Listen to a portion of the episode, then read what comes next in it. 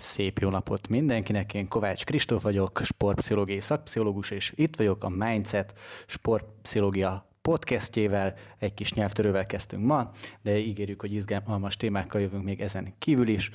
Volt már egy nagyon-nagyon szuper évadunk így a Mindcastben, a sportpszichó rovattal, műhelyjel. Hallgassátok vissza, hogyha tehetitek, volt szó élsportról, arról, hogy a techben hogyan használják a különböző mentális technikákat, beszélgettünk különböző sportolókkal, téli sportról, úgyhogy nagyon-nagyon izgalmas témák voltak, hallgassátok vissza, és készülünk nektek ismét nagyon-nagyon szuper témákkal. Ugye a közeljövőre nézve megoszthatom azt is, hogy majd fogunk foglalkozni a közelgő világbajnoksággal, a labdarúgó világbajnoksággal, és a mai napon pedig kicsit így körbejárjuk azt, hogy mi négyen munkatársaimmal hogyan is vagyunk jelen a sportban jelenleg, hiszen a sportpszichológusoknak is fontos az életében a sport, és megnézzük, hogy ez a mi műhelyünkben hogyan is néz ki. És a mai adásnak azt a címet adtam, hogy sportol-e a sportpszichológus? No, skacok, ti hogy vagytok ezzel? Ti hogyan uh, sportoltok napjainkban, ha sportoltok? Sziasztok, én Máncás Zsuzsa vagyok, a sportműhelynek a jelenlegi vezetője, és annyit azért hozzátennék, hogy nagyon köszönöm a kollégáimnak, hogy, hogy az előző fél évben is ilyen lelkesen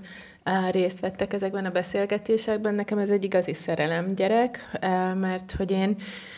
én azt szeretem nagyon a sportpszichológiában, hogy, hogy kívülről meg belülről is lehet látni a dolgokat. Tehát, hogy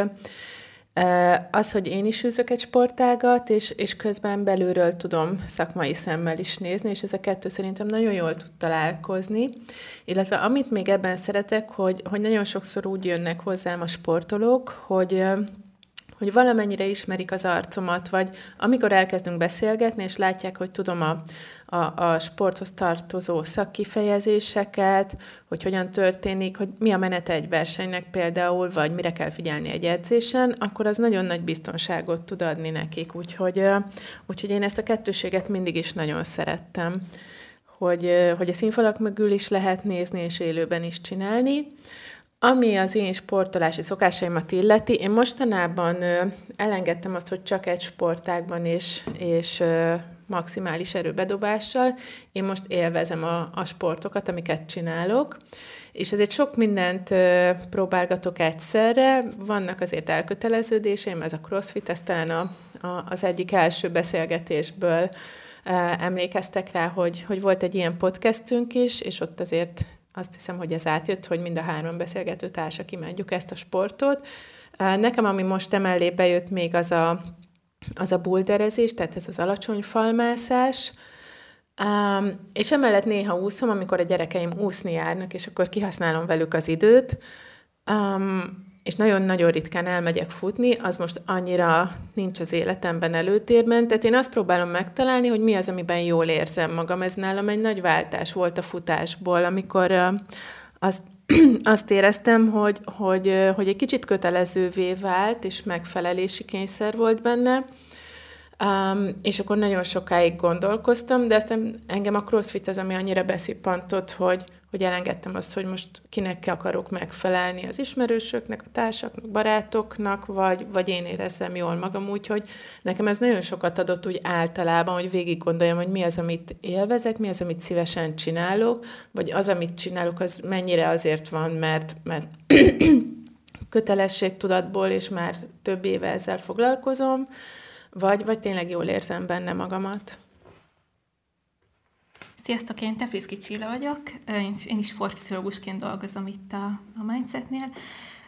Nekem mindig ilyen érdekes volt így a kapcsolatom a sporttal, mert hogy én nem voltam benne így az éles sportban, tehát nekem a sportpszichológia is picit ilyen, hát ilyen saját érdeklődésből jött, így a tanulmányaim alatt gondoltam, hogy hát jött ez az ötlet, hogy, hogy ez egy nagyon érdekes ága lett a pszichológiának, és hogy azért döntöttem így, hogy ebbe az irányba megyek majd tovább így a tanulmányaim során. Szóval mindig inkább ez a hobbi sport volt így az életemben, így hát még gyerekkorban volt, hogy versenyszerűen ugye a sakkot, ugye amit szintén korábbi podcast volt ugye a sakról, az is picit így ebből az érdeklődésből is jött, hogy én is sakkoztam, és akkor így ehhez kapcsolódott az is, tehát hogy a sakkot űszem versenyszerűen, de hogy mindig inkább ez a hobbi sport volt így jelen a, az életemben, és nekem az utóbbi időben picit így kikopott ez a sport, tehát hogy picit így lazábra fűztük a kapcsolódást a sporttal, ha lehet így mondani. És én is most így ar- arra törekszem, hogy megtaláljam azt a sportágat, vagy ezt a mozgásformát inkább úgy mondom, ami, ami nekem, is, nekem is ez az örömöt hozza le, hogy Zsuzsi említette, és ugye, hogy, hogy megtalálni a, az örömöt a mozgásban és a sportban végül is. Én most így futni szoktam, tehát abszolút ilyen hobbi szinten, néha így a tollas labda, mint amilyen páros, vagy ugye ilyen, és azt is lehet négyen is, így, így párban, meg ugye egyéniben is játszani. Tehát, hogy ez is, ami még, még így jelen van, de hogy most picit így keresem az utamat így. Én is így a sport terén, ugye mint sport, mint tevékenység, tevékenység terén, tehát én most így, így kapcsolódom a sporthoz. Sziasztok, én Sárkány Dominik vagyok, szintén a Mindsetnél vagyok sportpszichológus,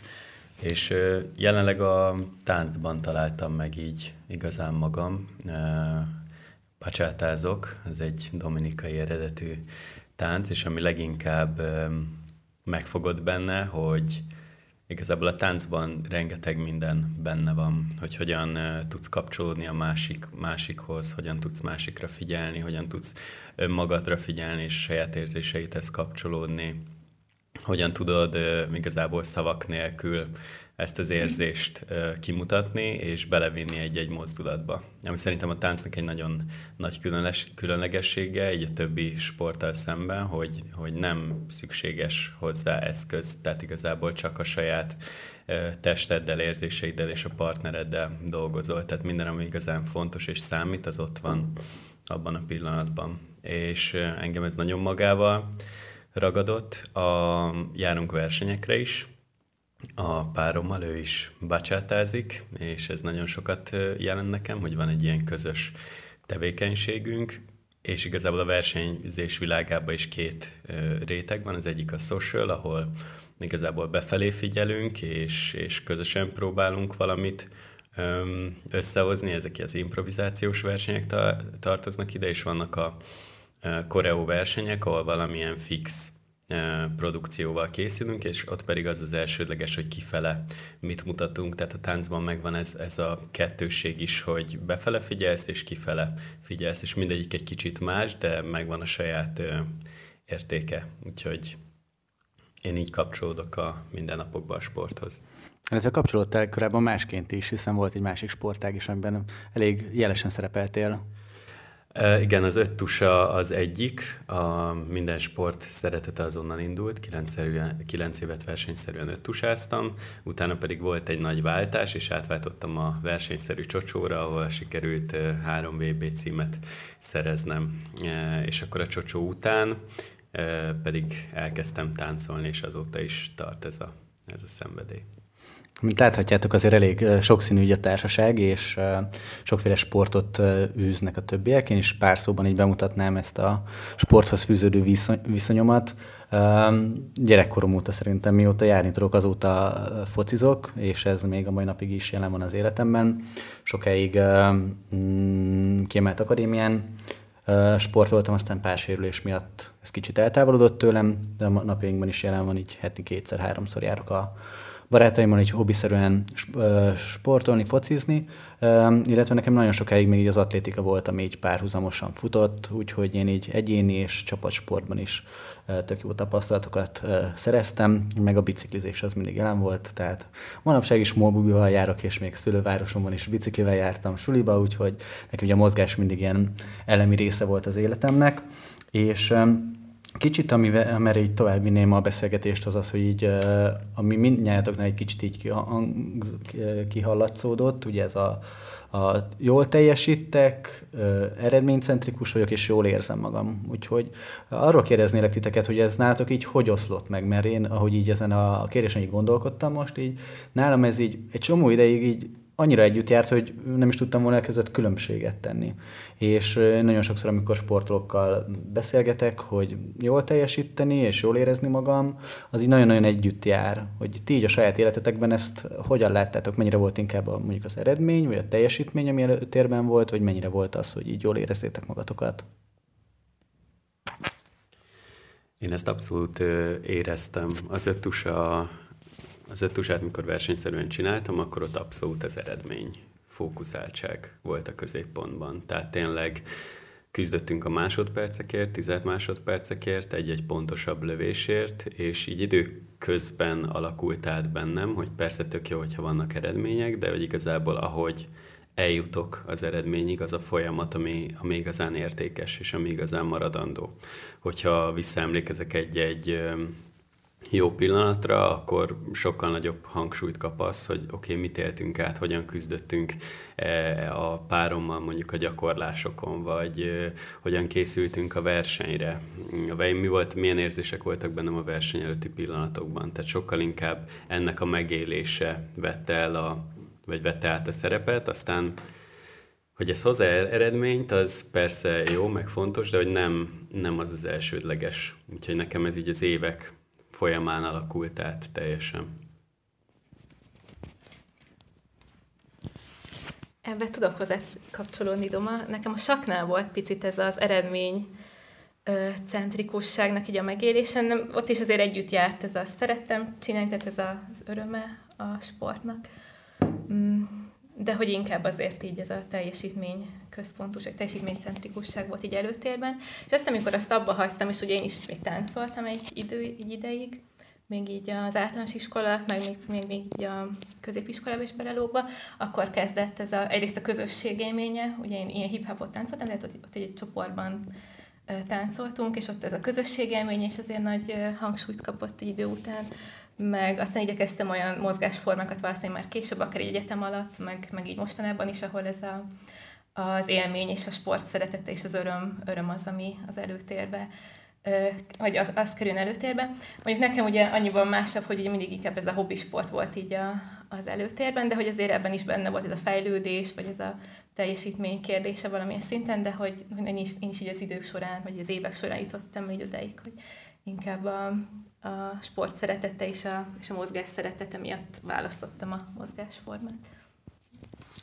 Na hát szerintem én a másik véglet vagyok, főleg a kliensekkel szemben, akik általában perfekcionisták. um, én világéletemben hobbi sportoló voltam, tehát hogy én, én nekem mindig úgy alakult, hogy tanuljak meg úszni, vagy sportoljak valamit, mert az egészséges. Ezt gyerekként annyira még nem éreztem. Maga, tehát magát azt a részét a dolognak, hogy, hogy ez egy ilyen egészséges dolog mentálisan, meg testileg, tehát, hogy nekem azért egy nagy adag tudatosság az, ami itt bekapcsolt, hogy, hogy erre, erre mindenféle formában szükségem van. És aztán néha nyilván elkapott engem is a, a versenyzési láz, főleg amikor futottam, meg triatlonoztam, mert hogy ott nagyon könnyű találni egy-egy versenyt, és, és nagyon izgalmas amúgy, hogy a, a profik meg a, a, az abszolút hobbi sportolók egy pályán lehetnek, de azt úgy hamar beláttam, hogy az a mennyiség, amit én rá tudok fordítani a sportra, az egy átlagember mércéjével az abszolút ideális, de, de versenyzői szinten az nagyon kevés, úgyhogy, úgyhogy én ezt általában elengedtem, meg egy idő után azért azt is észrevettem, hogy, hogy nekem ez túl sok stresszel jár az, hogy egy versenyre felkelni, úgy felkészülni, nem túl edzetten, de mégis jól csinálni, és akkor ott lenni, és egy idő után ezt nyűgnek éreztem, úgyhogy, úgyhogy az utóbbi években ezt már szinte teljesen elengedtem, és sokkal inkább az dominál, hogy saját magamat legyőzni, tehát, hogy a, komfortzónámból kilépjek, és, és mindig egy picit meghaladjam a képességeimet, és, és annak viszont nagyon-nagyon tudok örülni, és ezek abszolút motiválnak a sportban is, meg ezt, ezt át tudom keretezni aztán a hétköznapokra is. Um, ugye talán az elmondható, hogy a, ez az alkalmazott tudományág, amiben mi éleskedünk sportpszichológusként, ez nem örvend túl nagy népszerűségnek, és hogy így nagyon így a köztudatban sincs bent régóta. És felmerült bennem a kérdés, hogy ti, amikor akár gyerekek voltatok, akár fiatalok voltatok, vagy sportoltatok bármilyen közegben, felmerült egy a sportpszichológia, vagy a sportpszichológusnak az igénybevétele, jártatok-e sportpszichológus? talán ezt szokták nevezni annak, hogy akasztják a hóhért, úgyhogy mindjárt kiderül. Mert én így saját tapasztalatból tudom mondani, hogy egy tíz évvel ezelőtt, amikor így az aktívabb, felsőbb szintű karrieremet így lekerekítettem, akkor annál az egyesületnél, ahol én évekig sportoltam, ott erről így nagyon nem volt szó, és hogy nagyon nem is került előtérbe. És később, amikor egy ilyen edzőképzést elkezdtem a gimnázium után, akkor hallottam így először így a pszichológiáról magáról is, és akkor, akkor indult el nekem egyébként nagyon így a, az identitásom, hogy a sportpszichológussá válás felé. Szóval hogyan volt nálatok a sportpszichológia, a sportpszichológus jelen korábban? Én ezt a kérdést viszonylag rövidre tudom zárni, mert hogy így semmilyen formában nem találkoztam korábban a sportban a, a pszichológus jelenlétével. Igazándiból én magam is akkor kezdtem el ilyen technikákat használni, amikor a, a fél, első félmaratonomra készültem, és ott már volt egy könyvfejezetem egy sportpszichológiai könyvben, és akkor ilyen teljesen véletlenszerűen beugrott, hogy, hogy akkor átnézem, hogy, hogy ez tud-e segíteni valamit, és amúgy nagyon sokat segített, és, és amit akkor összeírtam, illetve még utána a maratonnál, azt, azt sokszor előveszem, mert, mert nagyon jó technikák vannak. Ez a Fejben dől el című könyv, tehát, hogy nagyon jó technikákat írtak le a, a lányok, akikkel együtt írtuk ezt a könyvet, szóval ezt szintén ajánlom mindenki figyelmébe. De, de sehol máshol nem találkoztam sportpszichológia témával. Nekem ilyen szempontból szerintem szerencsés helyzetem volt, mert már az öttusánál is itt nyomokban jelen volt a sportpszichológia. Hagy említsem meg az egyik kedves utánpótlás edzőm nevét, Takács Gyulát, akinél már csináltunk ilyen relaxációs mm. technikákat, és hát így visszagondolva neki az autogén tréningből voltak tapasztalatai, mint öttusázó, és annak egyes elemeit vitt át, főleg az ilyen nyári táborokba. Tehát ott voltak közös lazítások, nyújtások, és akkor ő mindig ott mondott nekünk valamit, és, és ott éreztem, hogy igen, akkor itt most jobban megnyugszom, kipihentebb vagyok, később az edzésen jobban tudok figyelni, tehát így, ha nem is, nem is kimondottan, de, de így implicite voltak ennek hatásai. És igazából ott találkoztam először így a sportpszichológiával, de így visszagondolva nagyon sok területen még hasznos lett volna így az élsportban, és pszichológusnál voltam később, sportpszichológus az kifejezetten nem jártam, viszont szerintem is nagyon sok támogatást tud adni, hogyha az ember így, mindig, hogyha valamit megfogalmazunk, akkor ez kap egy keretet és egy struktúrát, és ez szerintem nagyon fontos, nem csak a sportban, hanem az élet másik területen, az élet többi területén is. Tehát én annó ezért jártam pszichológushoz, szerintem ez nagyon sokat tud adni. Innen is köszönjük Takács Gyulának, hogy Domát elindította a pályán felfelé. Csilla, ugye te egy ilyen szellemi sportban voltál jelen, és így, így az alap fantáziám, vagy lehet egy ilyen kis sztereotípia az lenne bennem, hogy talán ebben jobban jelen volt a mentális felkészítésnek valamilyen formája. Hogy alakult ez nálad? Um, sajnos ezt meg kell cáfolni. um, én, én se hallottam így meg nem is találkoztam így korábban is sportpszichológiával, még így a sakk keretein belül se, pedig én úgy gondolom most így visszatekintve, hogy így sok, sok területen is tudtam volna használni, meg talán így fontos is lett volna, hogy mondjuk ilyen irányú tudást is kapjunk akár, vagy hogy erről is így szó legyen. De hogy ez is sajnos nem annyira volt így a része így a versenyekre való felkészítésnek, vagy így magának a, a az edzéseknek, tehát hogy nem, nem, nem kaptunk így erről sajnos tudást, és igen, így visszagondolva picit így bánom is, mert hogy például, én, én például, hogyha lehet így megosztani, én elég ilyen szorongó típusú voltam így a versenyeknél, tehát hogy például így szerintem tudtam volna ezeket a technikákat akkor hasznosítani, és pont ez jutott eszembe, hogy örülök is, hogy azért most már manapság egyre többen is annak a sportpszichológiáról, meg hogy egyre nagyobb ilyen népszerűségnek örvend, meg ugye egyre több sportról is osztja meg a saját ilyen tapasztalatait, hogy hogy segített neki a sportpszichológia, vagy hogy a sportpszichológiai technikák,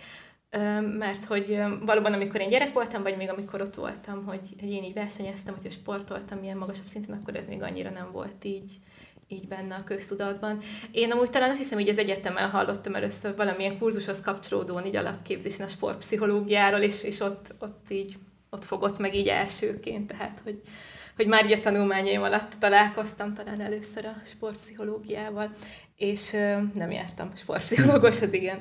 meg pszichológushoz így ezzel kapcsolódóan. Reméljük Zsuzsinak az akkori könyvfejezete az követ, kötelező olvasmány volt akkoriban számodra is. No, és ez nagyon tudok egyébként kapcsolódni, hogy nekem is sok ilyen élményem van, hogy ezt meg ezt a technikát, amikor először hallottam, akkor hú, abban meg abban a helyzetben de jó lett volna használni. Szóval szerintem mindjárt van ilyen élménye. Most kicsit így Dom, amit megosztottál, felé mennék tovább, hogy ugye mondtad, hogy volt egy ilyen meghatározó élménynél az edződnél, hogy hú, de jó tudnak működni ezek a dolgok, még hogyha csak utólag raktad össze, hogy ez autogén tréning vagy épp sportpszichológia. Nekem ez a meghatározó élményem ezen az edzőképzésen volt, amit említettem, ott én Sárközi Istvántól tudtam meg nagyon sok mindent így a pszichológiáról, pedagógiáról, sportpszichológiáról. Lányok nálatok így a sportpszichológussá válás,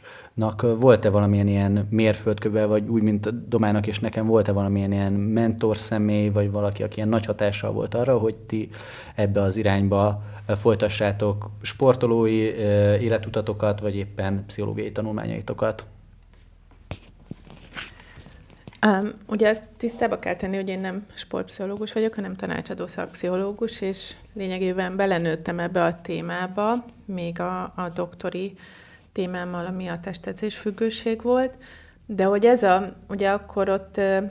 ezzel a szenvedélybetegséggel foglalkoztam, de hát nagyon szorosan kötődött a, a sporthoz, és nyilván így, így elindult az érdeklődésem a, a sportpszichológia irányában is, és ez vezetett el oda, hogy, hogy elsősorban hobbisportolókkal foglalkozzam, kisebb arányban élsportolókkal, de hogy, hogy kiemelt személy, hát aki a testedzés függőség vonatra rátett, az Túri Ferenc volt, aki, aki ugye az evészavaroknak a, a magyarországi, hát nem tudom, egyik főatya úristene. Um, aztán nekem azért nagyon meghatározó volt, amit Lénát Ágotától hallottam, mert, mert azt gondolom, hogy, hogy nagyon nagy tapasztalata van, és ezt nagyon jól tudja kommunikálni. Tehát, hogy, hogy jó az ő előadásait hallgatni, mert, mert nagyon jó érthető formában adja elő ezeket a, ezt a tudását. Um, azt nem is tudom, hogy ebben más volt, de egyszerűen elkezdett érdekelni a, ez a terület, és, és úgy érzem, hogy én ebbe úgy, úgy belenőttem, és aztán így született meg ugye az én sportpszichológia könyvem is. Nálam is inkább így fokozatosan alakult így a, azért, tehát hogy fokozatosan fordult az érdeklődésem így ebbe az irányba. Én is tudnék kifejezetten ilyen nagy hatású személyről így beszámolni. Mm, ugye bennem még talán így alap- és mesterképzés között született meg így a, az elhatározás, hogy akkor ilyen irányba folytatnám a tanulmányaimat. Mm, talán ilyen olvasmány élmények, ugye híres a sportolóknak így a beszámolói, azok, amik, amik így, illetve emlékszem, hogy akkor tehát kezdtem ilyen sporteseményeket, sportközvetítéseket is követni, néhány sportág iránt is, például a műkorcsolya egyik ilyen, ami így, vagy a torna éppen, a, a, amit én nagyon megszerettem, és így kezdtem ezt így követni és talán ilyen élmények képezték így az alapját így, a, így az érdeklődésemnek. És uh, ahhoz én is, tudom, én is tudok csatlakozni, hogy a képzésem például Lénár Tágotának, vagy Fischer Miklósnak így a, az előadásai, vagy, vagy órái, azok, amik így nagy hatása voltak rá, meg természetesen így több ilyen oktató, akivel találkoztam így a képzés alatt, akik, akik nagyon ilyen inspirálóan hatottak rám és így ez így fokozatosan alakult így bennem ez, a, ez az érdeklődés így a sportpszichológia iránt. Bennem az érdeklődést egy ilyen ellentmondás indította be, mert ez nagyon elcsépelt már, hogy, hogy minden fejben dől el, de hogy mégis azt tapasztaltam, hogy annak ellenére, hogy ezt tudjuk, és rengeteg élsportoló már erről nyilatkozott, és szakemberek is nyilatkoztak, annak ellenére még sincs a mentális e, felkészülésről egy olyan edzésterv, mint amit mondjuk az edzése, a edzésen a fizikai rész e, érdekében tesznek a sportolók, és ez indította be a kíváncsiságom, hogy hogy lehetne igazából összeállítani egy olyan edzésmunkát, egy olyan edzéstervet, ami tényleg a koncentrációt fejleszti, a nyomástűrést fejleszti, a csapaton belüli kommunikációt fejleszti, és, és ezen a vonalon indultam el, és nagyon foglalkoztatott a téma, úgyhogy mindenféle forrásnak utána néztem, hogy hogyan lehet fejleszthető a, a mentális állóképesség. És igazából hát ez, ez, ez tett rá egy sportpszichológia útjára, és ez volt így a végső cél, hogy összeálljon egy olyan program, amiben mindez igazából ugyanúgy, mint ahogy egy edző leírja, hogy mennyit kell úszni, milyen formában, miután mi jön, mikor jön a maximális terve, terhelés, legyen egy mentális felkészüléssel kapcsolatos terv is. Ugye itt beszélgettünk a fontos személyekről, de csak behoztál egy tök jó szempontot azzal, hogy ugye vannak könyvek, vagy akár olvasmányélmények, meg ugye a mi generációnkban a különböző filmes vagy éppen sorozatos élmények, amelyek nagy hatással tudnak lenni ránk. Most így, ami eszembe jut így a 90-es évekből, akár, vagy a 2000-es évek elejéről a Carter edző, vagy éppen a Minden héten háborúnak, ugye van egy legendás beszéd része, de hogy így a közelmúltból említsek, ugye van a Michael Jordan és a Chicago Bulls múltját feldolgozó sorozat, illetve van a Lakersnek, a Winning Time Lakersnek is egy sorozata, amelyek így tök nagy hatást tudnak elérni, sőt, ugye mi a Michael Jordan-es sorozatnak a címe, csak nem akar eszembe jutni. Nektek se jut eszetekbe. Jó, akkor majd ha eszembe jut mondani fogom, de hogy az az a tíz rész, az egyébként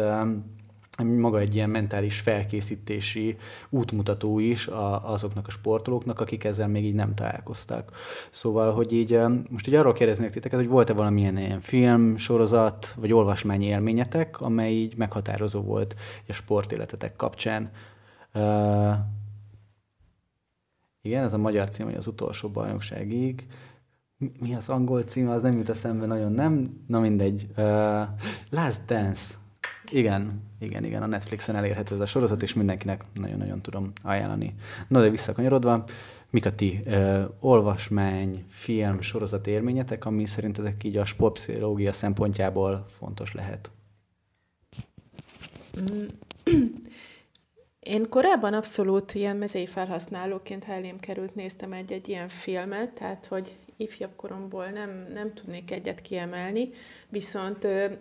ami, ami szerintem hozzáadott a, a, a felnőtt sportolásomhoz, az az, hogy egy-egy verseny előtt volt igazán nagy hatása annak, hogy megnézzek egy, egy oda jól illő filmet, illetve egy könyv van, a Futni születtünk, ami,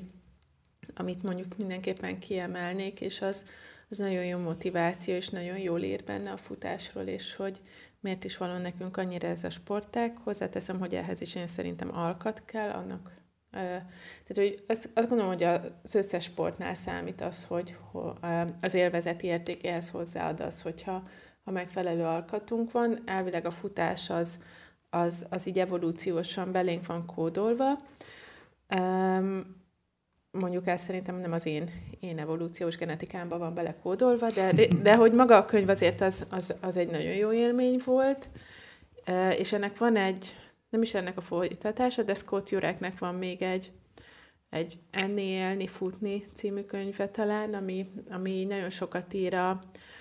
az étkezés életmódról, ami még szerintem nagyon jó. Amúgy meg én általában azt szeretem, hogy, hogyha versenyre mentem, akkor valamilyen filmet, tehát a versenyhez kapcsolódó filmet néztem meg, ami viszont ami viszont nagyon sokat adott motivációban, illetve most ilyen családi kedvencünk még a, a Forma 1, és akkor ehhez kötődően is nézünk dokumentumfilmeket, és hogy nagyon-nagyon jó dokumentumfilmek vannak, pont a Forma 1 van ugye egy, egy új Netflixes sorozat, és azt, azt így olyan izgalommal néztük, mint hogyha valami, valami akármilyen krimiről lenne szó, tehát én azt... Ez a Drive to Survive? Azt hiszem, igen. Ami ugye bemutatja mindig az elmúlt évnek így igen, a háttérsztoriát, igen. Igen, úgyhogy mi már most azt várjuk, hogy ennek az évadnak a sztoriát bemutassák, és most már ugye azt is tudjuk, hogy ki fogja megnyerni. Uh, tehát, hogy mindent tudunk, és mégis várjuk, hogy, hogy lássuk, hogy milyen háttértényezők mozo, uh, mozgatták ezt, és amúgy abból a szempontból is jó ez a sorozat, hogy például ez is mutat technikákat, tehát hogy a sportpszichológusi tekintettel is jó nézni, illetve azt gondolom, hogy átlag felhasználóként is tök jó dolgokat lehet átvenni belőle. Hú, hát nekem a, az elsődleges ilyen motivációm, a, amikor könyveket keresek, vagy előadásokat, vagy forrásokat, hogy tényleg ne csak sportpszichológia szakmai szempontból nézek rá egy-egy területre, hanem ugyanúgy lássam, hogy mit gondol az adott témáról egy sportoló, egy edző, egy dietetikus, és hogy mindezt egy rendszerbe igazából hogyan lehet nézni, és gyakorlati szempontból megvalósítani. A With Winning in Mind, ez az egyik ilyen könyv, ami az elsők között volt, amit uh, olvastam. Ez egy olimpiai bajnok uh, lövőnek a kiadványa, de Phil Jackson, ő NBA, hát szerintem azért mindenki ismeri Phil Jackson-t, NBA világhíres edző volt, a, ez lenyűgözött mondjuk, hogy a, a Chicago Bullsnál úgy tartotta az edzéseket, hogy az edzés elején körbeálltak a pálya közepén, hogy meglegyen a csapat összhang, megkongattak egy ilyen gongot, ami szimbolizálta az edzésnek a kezdetét, és ezt a mentális megérkezést, a vesztes meccsek után a film mindig gyújtott egy ilyen kis füstölőt, és azon végig ment a, az öltözőbe, tehát nagyon, nagyon érdekes, hogy mondjuk az edzők azok egész máshogy állnak az ilyen mentális dolgokhoz, mint mondjuk a, akár a pszichológusok, akár a sportolók, és hogy igazából mindenkinek más a nyelve, de ezeknek van egy közös csatorna, és ezt megtalálni, és ezen keresztül ö, kapcsolódni így a sporthoz. Szerintem ez a legfontosabb. Tehát én minden témánál igyekszem így összeszedni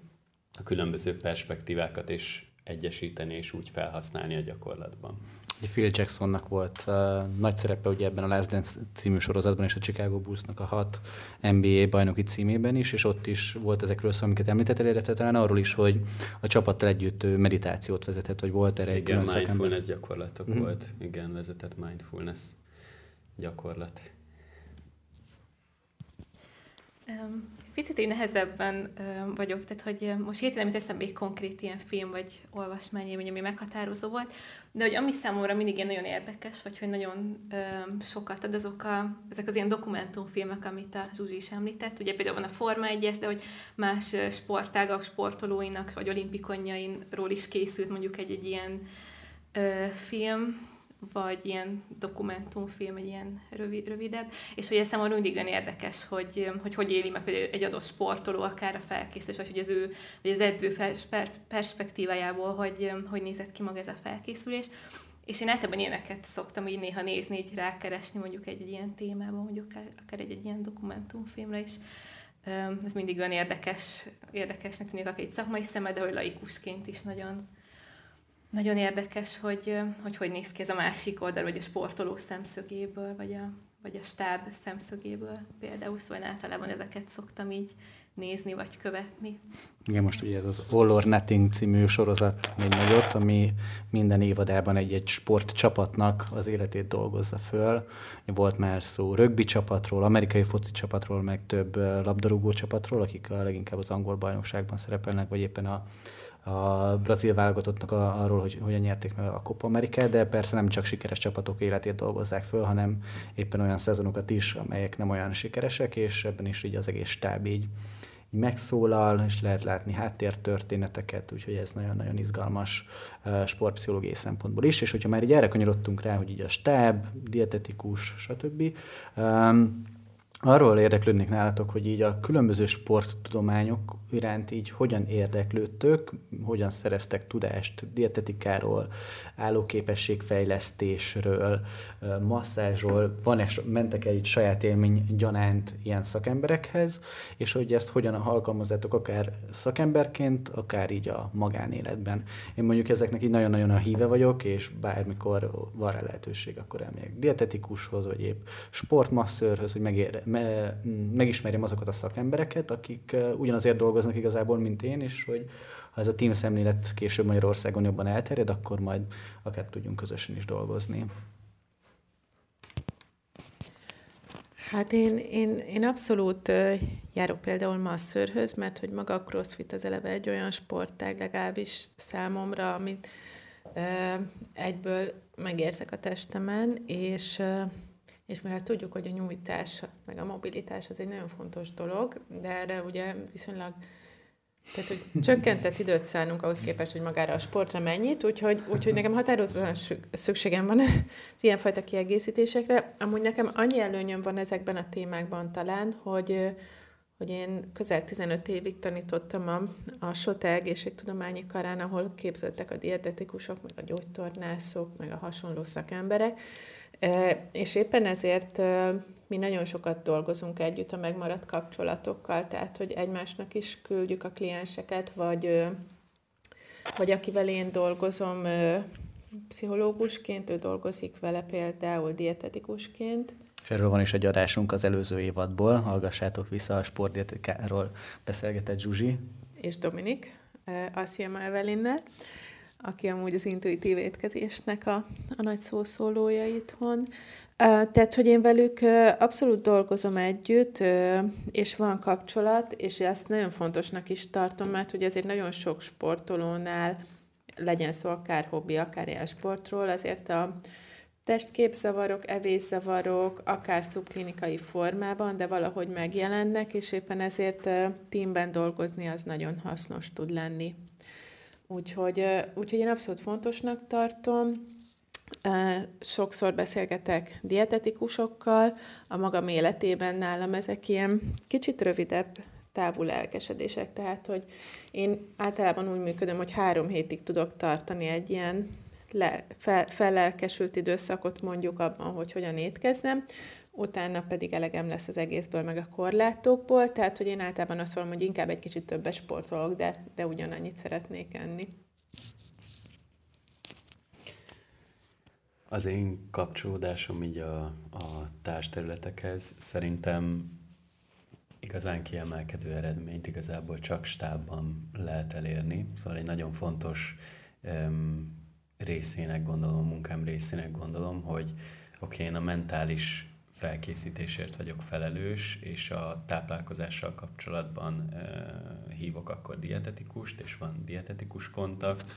vagy éppen mondjuk, hogyha gyógytornász kell gyógytornász, tehát hogy, hogy így ezekben tartom a határt, és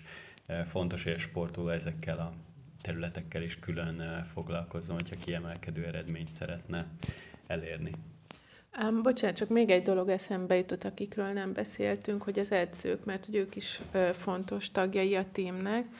uh, és amellett, hogy nyilván vannak tök jó edzők, ahogy te is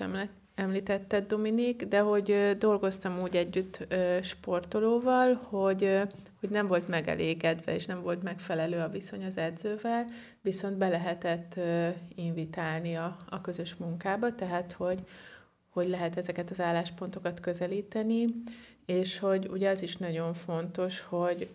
hogy széllel szemben ne, igen nehéz működni. Tehát, hogyha az edző nem validálja mondjuk a mi munkánkat, akkor nagyon nehéz segíteni a sportolónak. És ezzel kapcsolatban fontos, hogy a Magyar Edzők Társasága ebbe a sportpszichológiához való kapcsolódásba, közeledésben nagyon-nagyon beleállt, úgyhogy kövessétek a Magyar Edzők Társaságának konferenciáit, hiszen rengetegszer hallhattuk érdekes sportpszichológiai témákról, akár néha közülünk valakitől is. Én is nagyon fontosnak tartom, hogy ezt a stábban való közös munkát, hogy Doma említette, és szerintem is igazából akkor lehet így eredményeket elérni, hogyha szakemberek együtt dolgoznak, és mindenki a saját kompetencia területét, vagy saját szakterületén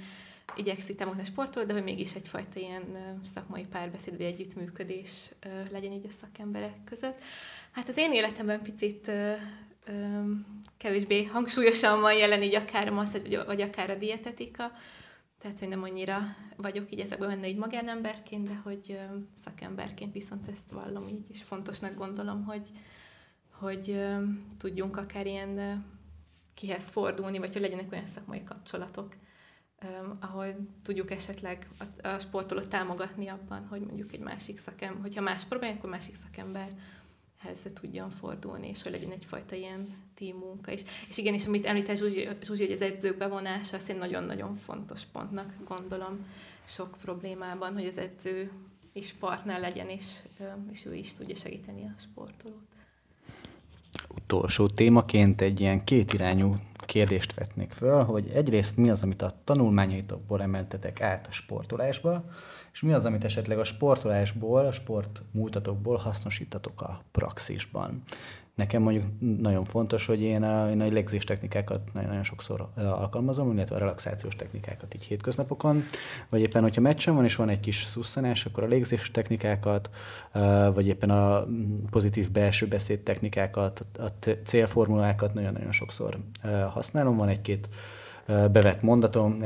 az egyik az, amit olyankor használok, amikor nem épp, nem épp nyerésre állunk, a másik pedig az, amikor szoros a meccs, de persze van olyan is, amikor épp előnyben vagyunk, és ilyenkor is próbálom így a figyelmemet irányítani. Nálatok mik azok a legjellemzőbb technikák, amelyeket így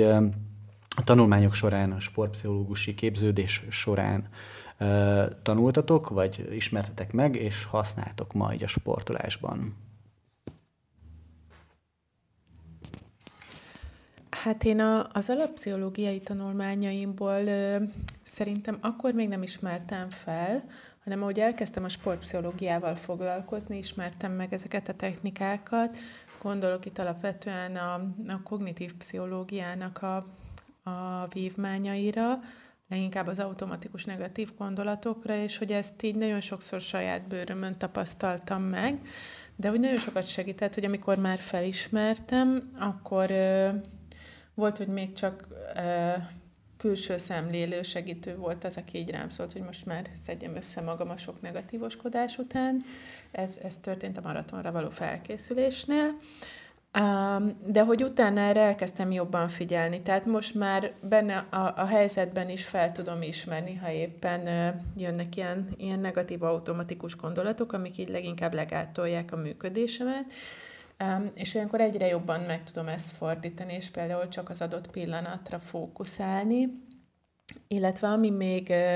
nekem így a szakmából szakterület, az a mindfulness, amit, amit egy ilyen nagyon gyümölcsöző iránynak tartok, és nagyon sokat tud segíteni abban, hogy, hogy az élvezeti részére fókuszáljunk, a jelen pillanatra, illetve hogy segítsen átvezetni akár a flow, flow élménybe.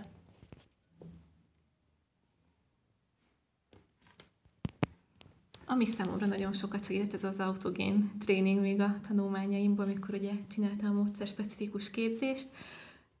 És ez számomra nem csak így a sport, sportolásban, vagy az ehhez kapcsolódó helyzetekben vált be, hanem akármilyen ilyen teljesítmény helyzet előtt, tehát legyen ez egy, hát régen ugye vizsgák volt hasonló, de hogy mostan, mostanában is azért előfordulhatnak olyan helyzetek, amikor még jó, amikor jó hasznát tudom venni a relaxációs módszereknek, illetve szintén ez a légzés technikák, vagy a megfelelő légzés elsajátítása is ide tartozik. Illetve nekem is így nagyon sokat segített ez a kognitív átkeretezés, vagy ugye ez a racionalizáció, a, gondol, a negatív automatikus gondolatoknak a racionalizációja. Én nagyon sokszor beszéltem úgy magamban, hogy nem sikerül, nem fog menni, és hogy ezeket megfordítani például, akár így átkeretezni mondjuk ez a, ez a szemlélet, vagy ez a, ez a technika, ez így nagy segítséggel van szerintem most is a, a mindennapokban, tehát hogy a belső beszédet inkább egy ilyen pozitív, pozitívba fordít, fordítsam át, és ez, ez így nagyon nagy, nagy hasznomra válik így a mindennapi kihívások közepette.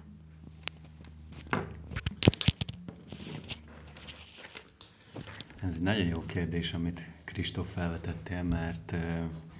szerintem pont ez a sportpszichológia nagyszerűsége, hogy az itt használható technikákat igazából nagyon jól át lehet vinni az élet többi területére. Én például a, emlékszem, hogy a nyelvvizsgánál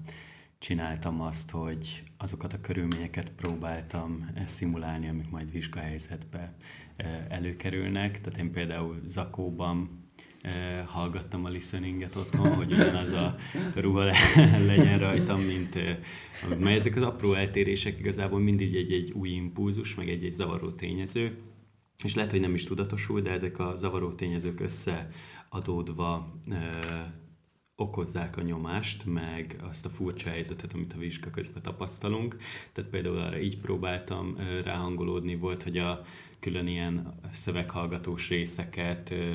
megváltoztattam a, hát ilyen recsegősé tettem például egy program segítségével, és akkor úgy szimuláltam, hogyha rádióból hallgatnám, akkor, vagy hogyha ott helyben majd magnóm ról fogják feljátszani, akkor milyen lesz a hangzása. Volt például, hogy, hogy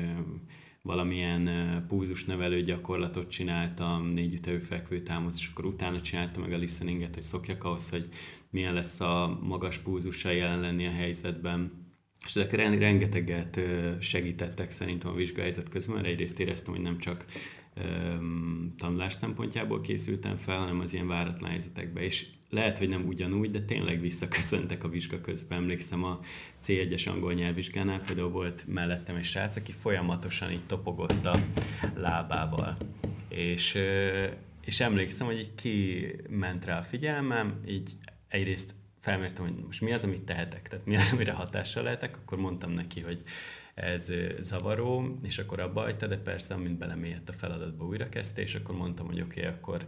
most fókuszálás van, és csak a feladaton mentem végig egy előre meghatározott stratégia alapján. Tehát ez is a vizsgastratégiát, azt például leírtam ugyanúgy, mint ahogy egy sportoló a verseny előtti rutinját kőbevésetten tudta, tudja listaszerűen, hogy mi miután következik. Tehát így próbáltam átvinni az élet másik területeire. Én ezt szeretném kihangosítani, amit Dominik mondott, hogy mi az, amit tehetek a helyzetben. Ez az, ami eszembe jutott, miközben beszéltél, hogy, hogy nagyon fontos ez a fajta tudatosság, hogy mi az, ami fölött kontroll tudok gyakorolni, akkor is, hogyha rosszul megy valami. Tehát, ez a kontroll és ez a fajta tudatosság, az, az szerintem nagyon-nagyon fontos, illetve még egy dolog jutott eszembe, ami még ilyen témaként bejött, a, az elfogadás, hogy, hogy néha bizony rosszul mennek az edzések, néha rosszul megy a dolog, de hogy ez ugyanúgy a része, és akkor is van, amit lehet belőle értékelni.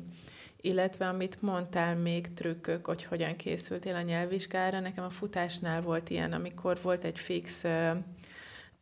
zenelejátszási listám, és ugyanúgy ezt hallgattam versenyen is, és ugye az az hasonló helyzetet teremtett, amikor gyakoroltam. Tehát az már eleve egy ilyen ismerős, kicsit biztonságosabb környezetté tette az egész szituációt. Nekem pedig az jutott eszembe, hogy valóban nem csak a sportban lehet ezeket a technikákat alkalmazni, hanem az élet más területein is, mert nem az a kép jelent meg, amikor először készültem tévészereplésemre, vagy épp első ilyen nagyobb előadásaimra, és akkor használtam ezeket a sportpszichológiai technikákat, tehát nem csak sportolóknak, hanem, és nem csak versenysportolóknak, hanem hobbisportolóknak is, és hétköznapi embereknek is ajánljuk azokat a technikákat, amelyeket a sportpszichológiában, vagy éppen ma már, ahogy kicsit elkezdtük hívni magunk között a teljesítménypszichológiában lehet alkalmazni. No, és talán így ugye a kérdésnek volt egy másik fele is, hogy mit lehet a sportolásból átemelni a praxisba, és így a válaszaitokban erre én nagyon nem találtunk válaszokat, úgyhogy mondhatjuk talán azt, hogy a sport az így elindít a praxis felé, és a tanulmányok során pedig vissza tudunk csepegtetni így a saját sportéletünkbe is. No, és én ezzel így lezárnám a mai alkalmat. Nagyon köszi, hogy itt voltatok, nagyon köszi, hogy beszélgettünk ezekről a témákról. Így a arra talán nem tértünk ki, hogy ugye a, hogyan, hogyan jön ehhez a hobbisport, ugye mint mi hobbisportlók vagyunk így ebben jelenleg jelen, és hogy ez ennek mik a főbb kérdése, úgyhogy erre majd talán egy következő alkalomban ki fogunk térni. Nektek nagyon-nagyon köszönjük, hogy velünk tartottatok, visszahallgatni az előző adásokat és a következőket is, iratkozzatok fel, és találkozunk legközelebb is. Sziasztok!